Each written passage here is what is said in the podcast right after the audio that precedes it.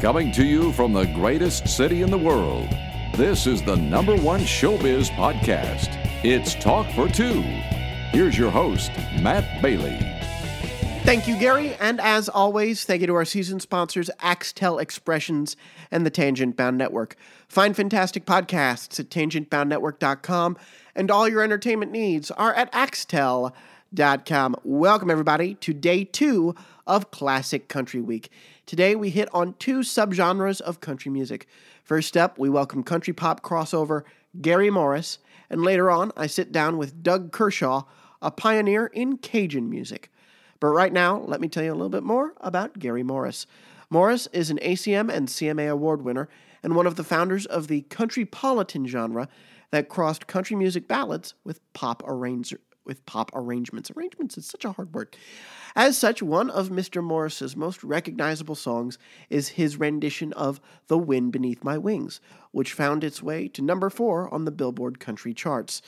One of the most interesting aspects of Morris's career, and something we kind of zero in on in our interview, has been his foray into operas and musical theater.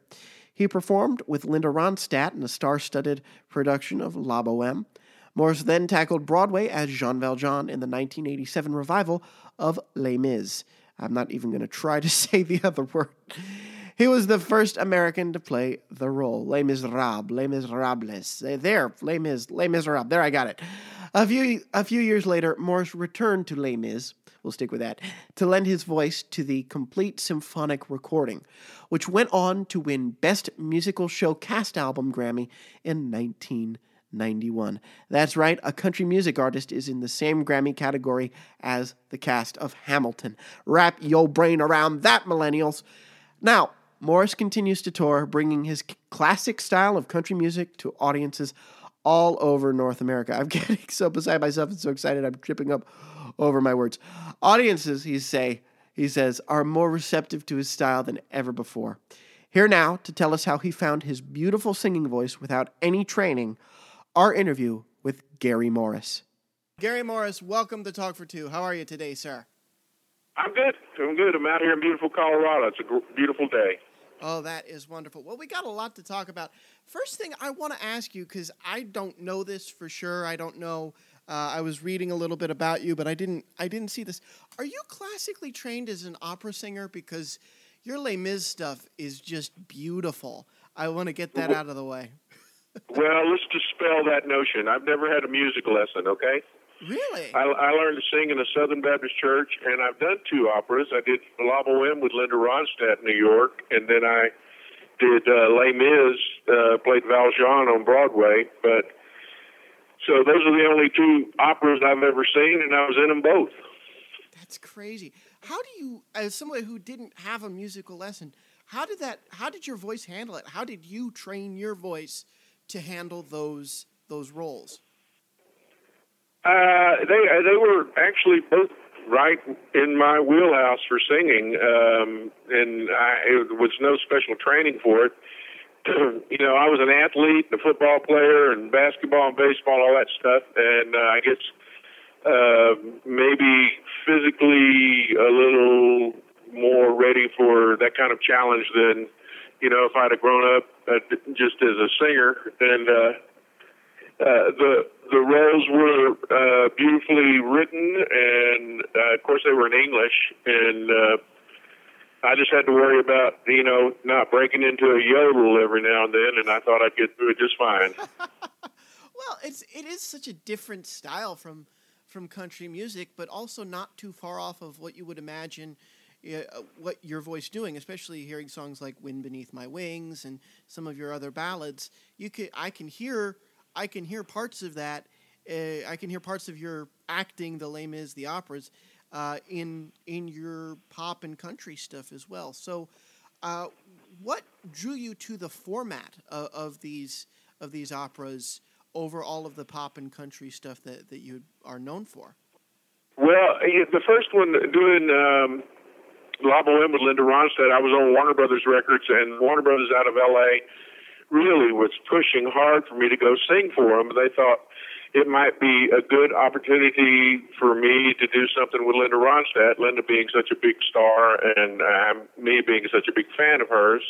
Mm-hmm. and I really fought the notion of going up there. Uh, Wind Beneath My Wings was nominated for Song of the Year, and so was The Love She Found in Me. Both of them, um, my songs, and they both were in the top five. And I thought maybe this might not be a smart thing to do, but they really pushed and pushed and pushed. And finally, I went up and sang in New York for for uh, the producers of the show. And about you know three or four days later, they called and said, "Congratulations, I'm Rodolfo."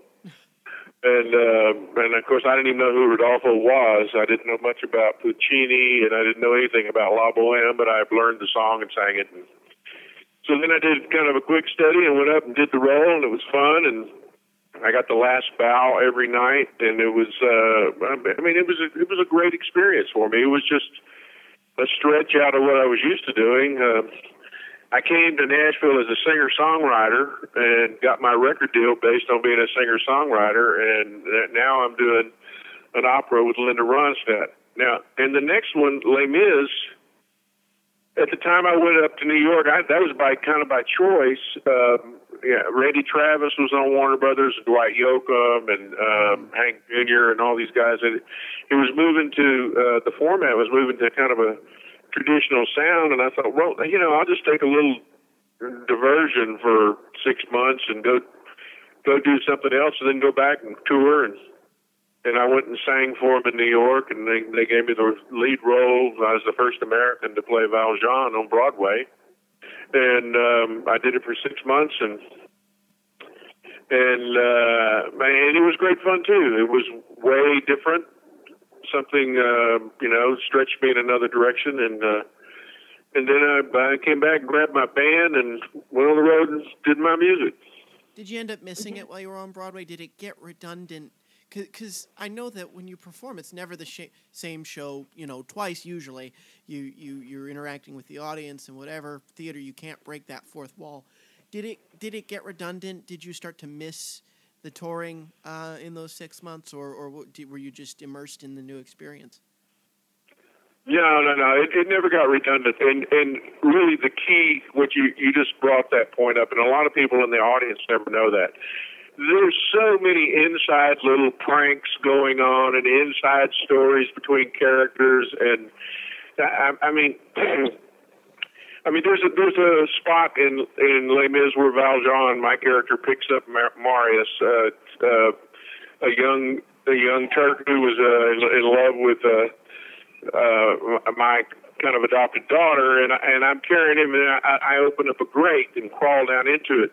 But I remember one night there was a girl in the from the chorus that was laying. I'm stepping down into a platform that goes under the stage, and she was laying on the platform when I opened the grate and flashed me, and I got. You know, I got shot by water guns, and I mean all kinds of things that the audience just doesn't know about. That kind of keep it alive, and uh, it's such a wonderful story. It was never, it really never became just a matter of going up and doing chime on stage. That's really, really cool. Now, how did it feel when you got back to your band? Was it was it weird? Was it or did it was it like riding a bike and getting back on a bike? And when you toured again? Uh, yeah, it's very much like that. Um, uh, it, you know, there's there was kind of a, a, a notion: is there life after Les Mis for the actors and performers in New York? But you know, my I didn't. That wasn't my life. That was that was a, a great diversion, and it was a great honor actually to play the role. It's a fabulous role, and I later uh, redid the role for their international cast album, the mm-hmm. complete symphonic version of it, and yep. that was all fun. And won a Grammy, platinum selling, absolutely. That's... Yeah, so uh, but uh, but getting back to my music, the only drawback was uh, immediately uh, that the country radio. I think they took kind of as a whole, they looked at me like I was a deserter, that I went and did something else that I wasn't allowed to do. And it's, I had kind of a, well, uh, I, I went with, I think, I don't remember what the number was, maybe 20 top tens, five number ones in a row to never, ever getting a new song played on country radio. So I was uh, officially not part of the gang, as you say, and uh, and that's what, after about three records after doing Les Mis, I said, well, okay, I'll do something else. And I, I uh, produced and hosted a TV show called The North American Sportsman, where I went and hunted and fished all over the world and Yep. took other actors, Yep. music people. Yeah, it was tough. I bet it was fun though. I bet there's nothing like doing something like that. That that had to be crazy. Uh, it was a great time. I'm, I'm an avid outdoor person, have been my whole life, and I really got to go hunt and fish and see. I mean, from I mean, from Russia to to the British Isles to Africa to South America, Northwest Territories, Alaska, Yukon, and then all over you know the continental United States. And uh, so I hunted in the best places and fished the best rivers, and yeah, it was it was great fun. Um, and it wasn't though until Matt until you know I was watching, and I think it was a CMA or it might have been an ACM show. It was probably four or five years ago, and I went, "Boy, what is this? What's going on now?" Yep. The radio uh, that I decided I think I might just kind of step out there and um, make a record, make another record, see if there's a case for uh, actually a song that has a lyric and a melody, and it's not about you know grabbing your crotch and dancing around and and you know rap or anything like that, and and started going out, and my phone pretty much rings daily, and uh, my assistant, you know, I get calls, and I'm now playing performing arts centers and really nice big old redecorated opera halls and theaters, uh, going out solo with a two or three guitars, different tunings, and doing my music. And it's just kind of the most fun I've ever had doing music. That is wonderful. It's really. I'm 23 years old. I should like the new guard of country music, but I tend towards your your kind of style because I like to feel. I like to listen to music that makes me feel that that tells a story, has a lyric, has a melody, all that stuff you just mentioned. And uh, I'm an old soul when it comes to it, and I think a lot of uh, a lot of people are, and they and they just won't admit it, but they'll admit it in the, in the ticket sales, you know. And that's Yeah. yeah. So it's Well, I don't, buy- you know, I, I, I wish everybody that ventures into the music business to have a big career and a, and a good life. I mean, it's, it's a, it's a tough business and recognizing uh, your audience. I mean, you know, we have, uh, you're 23, we have some generations of, uh, of young people your age up to maybe even 35 or whatever that have grown up with a different kind of, um, acceptance of life and uh, view everything from uh, their work to politics from uh, different from uh, an older generation, and they have their music, and I don't begrudge them at all. But I can't imagine someone listening to country radio today getting married and 30 years from then say, "Boy, do you remember our song?" the song that we had that we fell in love to, you know, the one where you go down the river and you jump in and I grab your butt and then you shake around. yeah What was the name of that? Hoochie Coochie Woochie Baba. yeah You know, I just, it's a little different, you know. it is So, and so I, I, don't begrudge you. My, I have a son. My youngest son is uh, 19, and you know, I'm, and he is immersed in I, I think really some good quality pop music, pop artists that are maybe not quite as well known as uh, as the Movers and Shakers. And then I have another son who was a Mouseketeer with Justin Timberlake and Christina and Britney. And so, you know, I've been exposed to pretty much all of that music all along the way. And and I, I hope anyone who ventures out recognizes that there's a place for all of us that do music. It, it might be your local Holiday Inn or VFW or whatever, or it might be you know a big huge stage somewhere. And if you're doing it because you love what you do, rather than you want to be a star, you're doing it for those reasons, I, I wish them well. No, yeah, you're right. And it begs the question I'll ask you this. Why country music for you? Why country? Why is that where you land? What about it? Well, I landed there because in the '80s, when um, I, when I said I'm going to make records, I've been playing music my whole life. Uh, my choice was to go to New York, which was too slick, mm-hmm. or go to L- L.A., which was hair bands. Yeah. And you know, uh, my, I felt like my music was plain spoken, mm-hmm.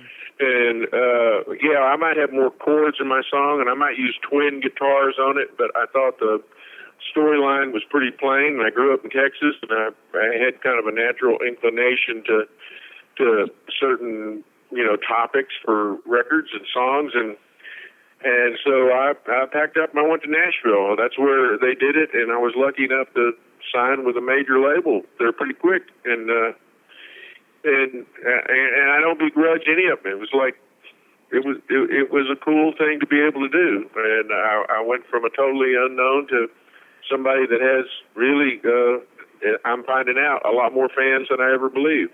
Well, that's the power of social media too. I think with the Yeah. internet, we're more connected and, and we know more, and we're able to indulge in our interests and, and have that relationship with fans and, and with our music that we love. And I think uh, I think a lot of people are finding you, you're certainly not alone in that. So it's it's really wonderful. Now, is your tour coming up east at all? Pennsylvania, New York. We'd love to we'd love to have you up here in our region. You know, I I think I have a day. I'm I'm not I'm not I'm not looking at a calendar. I think I'm going up to. uh I am in Pennsylvania somewhere.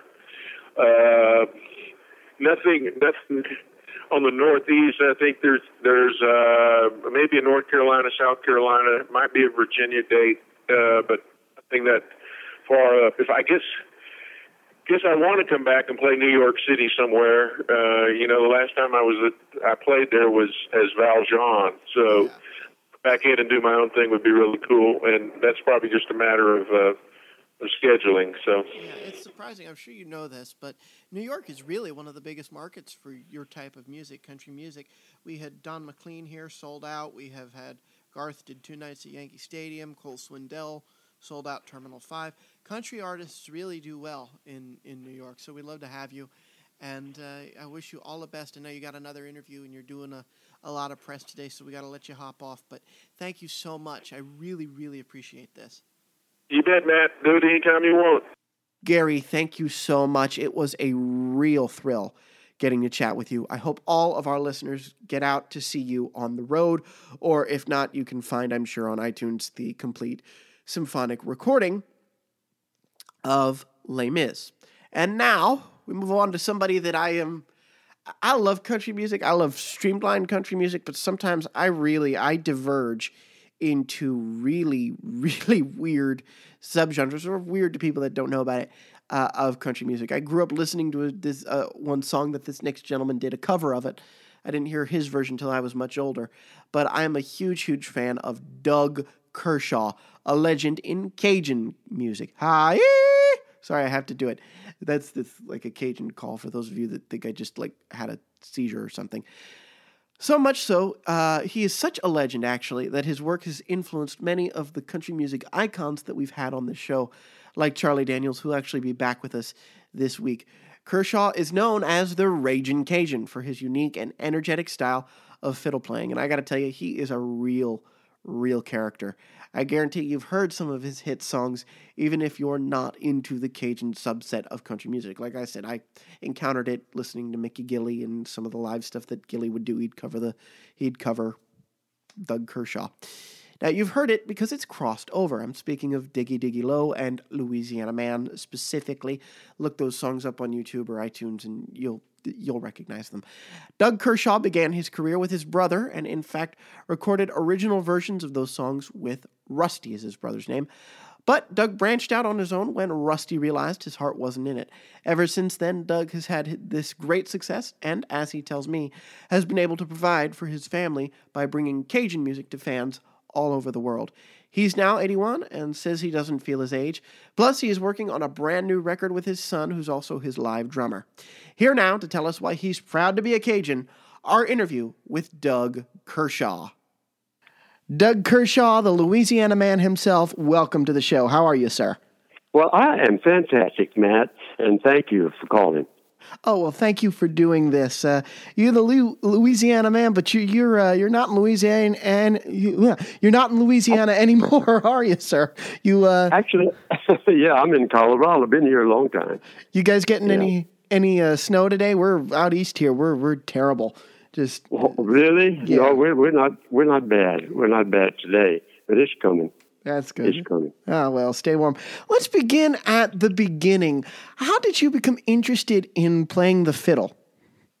Well, but that's uh, a story in itself. I was five years old, and I have two older brothers, and they, and I was told not to play their fiddle, mm-hmm. and they they kept it on a ship rope when they were out fishing with my dad, and I figured out how to get it down there, and one day I dropped it, and the fiddle cracked. Oh no! My dad, yeah, my dad sat me down on the uh, on the bed, and he said, "Okay, Doug," and he never spanked me.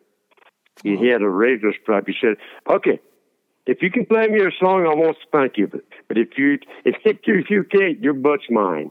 and I played him I played three songs. One I had to learn, and two I made up right then. That's great, and you just stuck with it, huh? and from then on, I didn't have to ask to play the fiddle, and I started professionally at nine You know, nine years old, making, making a living with it. Yes. Wow. Where where does a nine year old play fiddle? I'm sorry. Where does a nine-year-old play play professional fiddle? What what kinds of shows did you do? Well, it was nightclubs. The, the first club I played was called the Bucket of Blood. Oh wow! In Lake, in Lake Arthur, Louisiana. Oh wow, that's really cool. That's really cool. Yeah. And then you started uh, you started playing with your brother too, right? Yes. Uh, after we switched from French music, you know, I kept converting, and converting, and writing English songs. Mm-hmm. And I was writing a song called No, No, It's Not So. And he walked by the door singing harmony. I said, Wow, that sounds great. So Rusty and Doug was formed that year, that day. That's excellent. So, you, were you fluent in French? Were you uh, fluent? Oh, yeah. Oh. Cajun French. I was Not educated because they refused to allow us to speak it. Mm.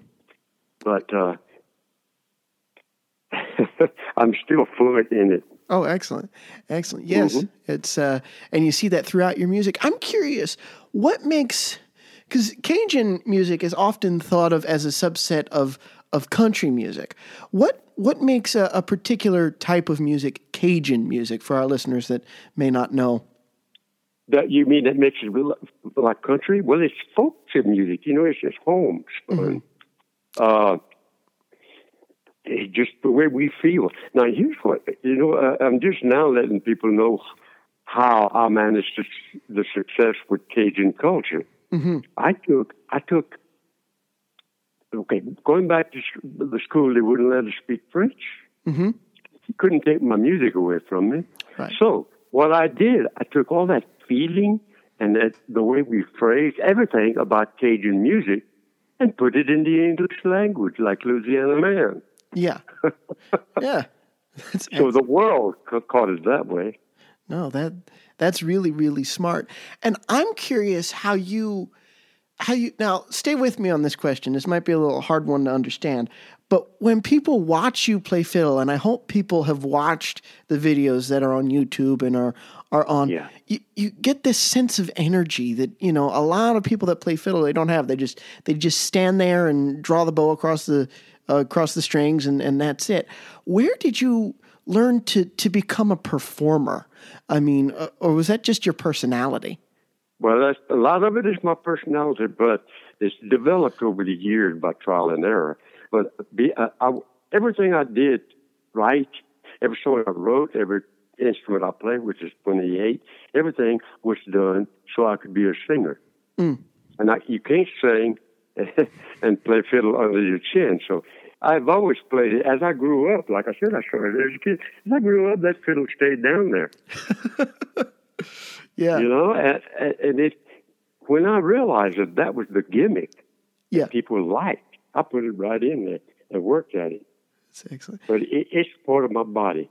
that fiddle, I don't ever, well, I, you, you can't think, I can't think about the fiddle when I'm singing mm-hmm. I can't think about singing when I'm fiddling. You know, it just it just happens.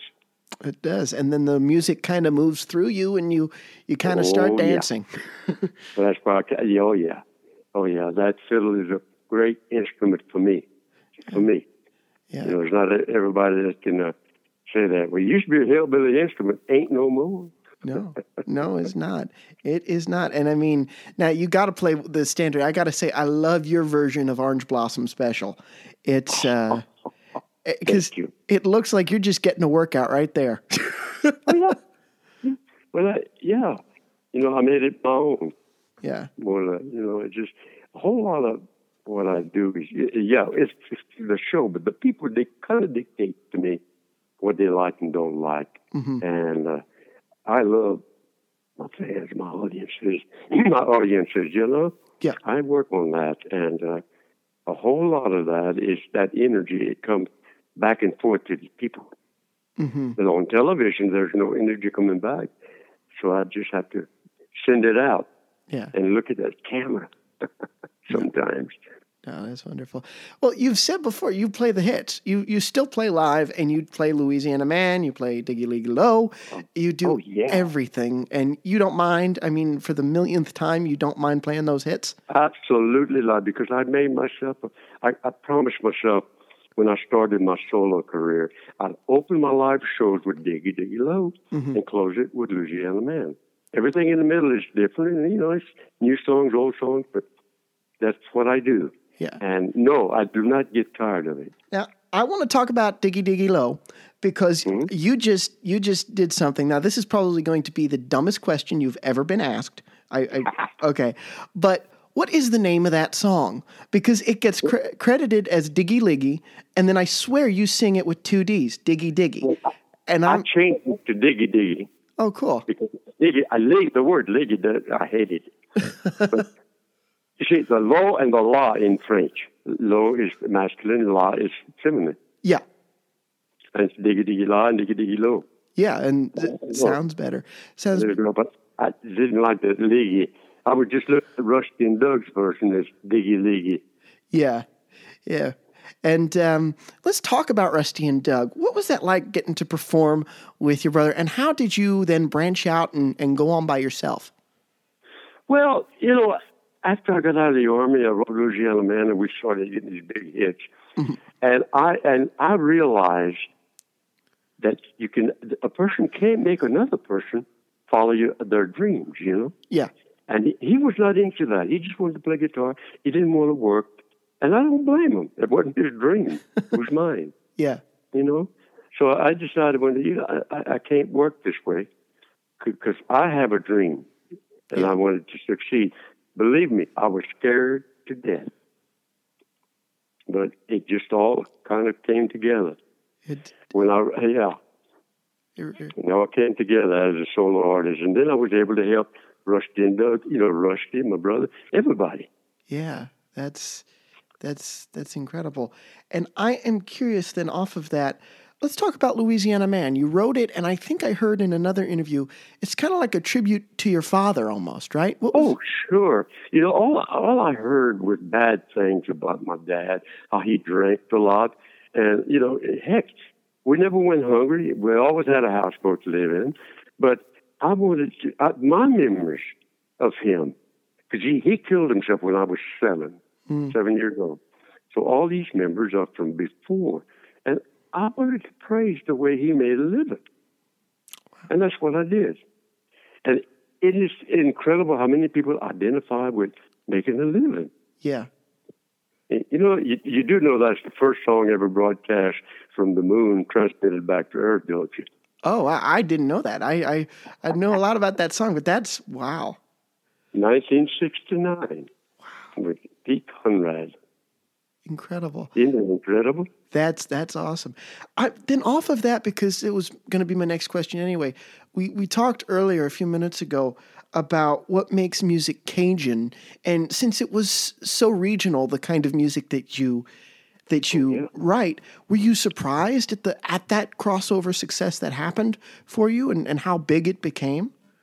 Well, not really. It- When I decided, you know, the, the reason I went to the English music and writing is mm-hmm. because we couldn't play any 60 miles from Jennings, from where we live. Mm-hmm.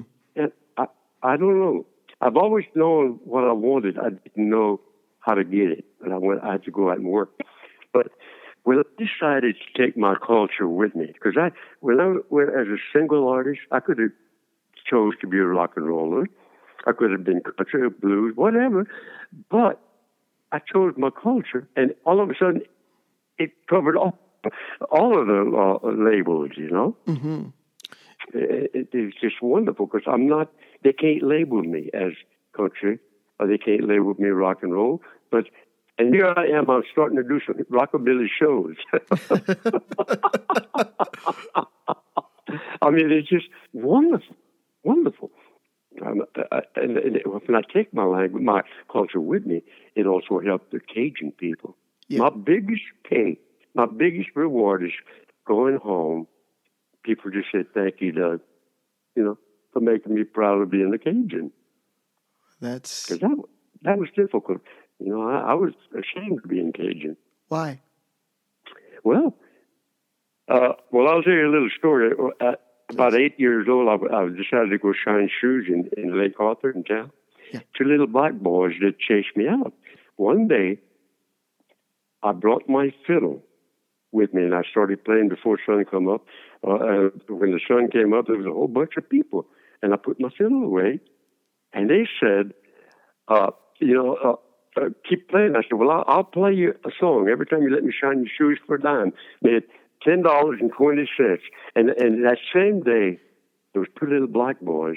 I, I saw the odd houses. They said colored Yeah. and white. And I asked them. I said, where do Cajuns go? oh no. oh yeah, What that, is- that's how. You know, uh, they never explained the culture to me in school. Never. I had to go out and learn about it. yeah. And That's a shame. I'm is. sure I'm not the only culture that it's not truly explained in school. Yeah. And that's unfortunate because, well, I made a success with it, but I was ashamed until I I come out of the army and wrote Louisiana Man, and, and that's big. Uh, sitting in the barracks on the stairs, fixing to come out of the army. I asked, thought to myself, what if I could have anything in the world? What would it be? And the first thing that come to my mind was not to be ashamed of being a Cajun. I came out, was Louisiana Man, never looked back. And I think it is because of you. Now, I'm not a Cajun, but I, I know a lot about country music. I know a lot about music and, and how cultures kind of intertwine. I think you are the reason Cajun is so accepted now, at least the music is in country music, and you brought these kind of genres together. So I think not only Yeah. does Cajun culture owe you a lot, I think music owes you a lot in, in general. But it, it has, and my music was accepted because I accepted who I was. And very few people can do that. Accept who you are. That is such a cool message. And I'm curious, you still, I mean, to talk to you, if you don't mind, I'm going to tell my listeners your age because it's incredible to Sure. talk to you. You don't know, you're, you're 80 now, right? You're, 81. I turned 81 in January. oh, well, happy belated birthday. How do you stay so young at heart and what keeps you going on stage at, at That's- 81? That's a mystery, I guess, but I don't. I never think age. I never have. I never look back back so much. I just. I don't know. I, I've been. I've been lucky, Yeah. fortunate, I should say, because I. I, I can't even imagine what 81 should feel like. No. How old do you feel? I'm sorry, How old do you feel? 25, 30. Until I get up and walk. No, no, no, no. But Kit, you, I've seen some performances that you did last year and two years ago, and you're still you're still moving. I mean, they're Oh, on yeah. YouTube. You're still you're still moving around and jumping around on stage, and Absolutely. Yeah. Oh, yeah, yeah, yeah. Is I, I wouldn't perform if I couldn't please the people, and that's what I do. Mm-hmm. you do. You know. You you absolutely do. And so my last question for you, we hit on everything so so wonderfully here, is what is your we always ask this of my guests here. What's your advice? Wait a minute, One more, time. What was that? Of course. I said I always ask this of my of my guests. I said, uh, what is your advice to those that want to maybe learn to play the fiddle or or learn to play music like you do? Don't be afraid of the instrument. Don't be afraid of the instrument. And they, they always ask me, how do you become a star? Well, my saying is, act like one. I don't mean go tear up dressing rooms. But Act like you're a star. You know, act like you're successful. Yeah. Act like you People own the don't room. even know if you've got a dime in your pocket or not. Yeah. You know, act like it. And you, pretty soon it, it happens. Wow. That's that is important advice, and and your career has just been incredible. Are you going to release? Are, are, you any plans to go back into the studio and release? Absolutely. As a matter of fact, we're speaking to Rusty and Doug.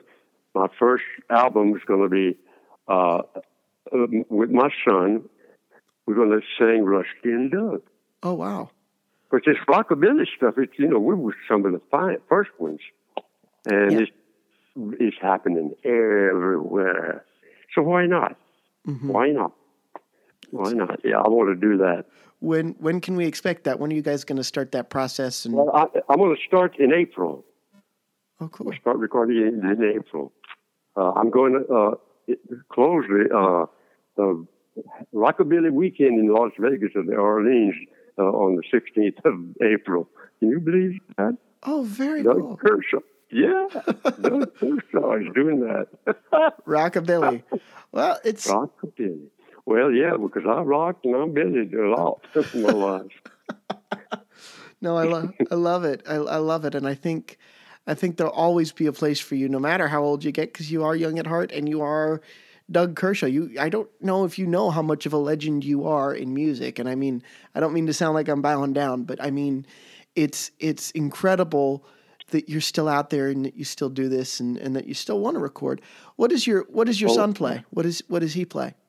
Oh, my, my son Tyler is incredible. Matter of fact, you're on YouTube, you see the drummer and singer. He's my son Tyler, oh, wow. and uh, but he plays all kinds of instruments and he does my harmonies. And I just wanted to do it with, with family. I want to keep it in the family. That's the name of the album. I will keep it in the family. Oh. Doug and Tyler Kershaw, keeping it in the family. Oh well, excellent. When that comes out, we got to have you back with with Tyler to talk well, about absolutely. that. That'll be absolutely. That'll be fun. Absolutely. I've enjoyed this a lot. Well, thank you so much. I've enjoyed talking to you. You know, you talk about being blessed. I mean, I'm blessed. I find people that I like and love their careers, and to have the forum to get to talk to them uh, and to have them want to talk to me is is incredible. So, thank you so much. Yeah. This was well, you're, a real You're quite joy. welcome. If there's anything else I can ever do for you or with you, let me know. I will. All right. Thank you, Doug Kershaw. I love it. Mr. Doug Kershaw, you are welcome back whenever that album comes out. Thank you so much for your time. That's it for us today. Thanks again to our season sponsors, Axtel Expressions and the Tangent Bound Network. Stay tuned to talk4two.com as well as Twitter, Facebook, and Instagram for more from the number one performing arts podcast. Reach out by emailing talk42cast at gmail.com and talk about us on social media using hashtag Talk for Two. Signing off, I'm Matt Bailey, reminding everyone out there to keep talking for two. Here's a little Doug Kershaw to take us home.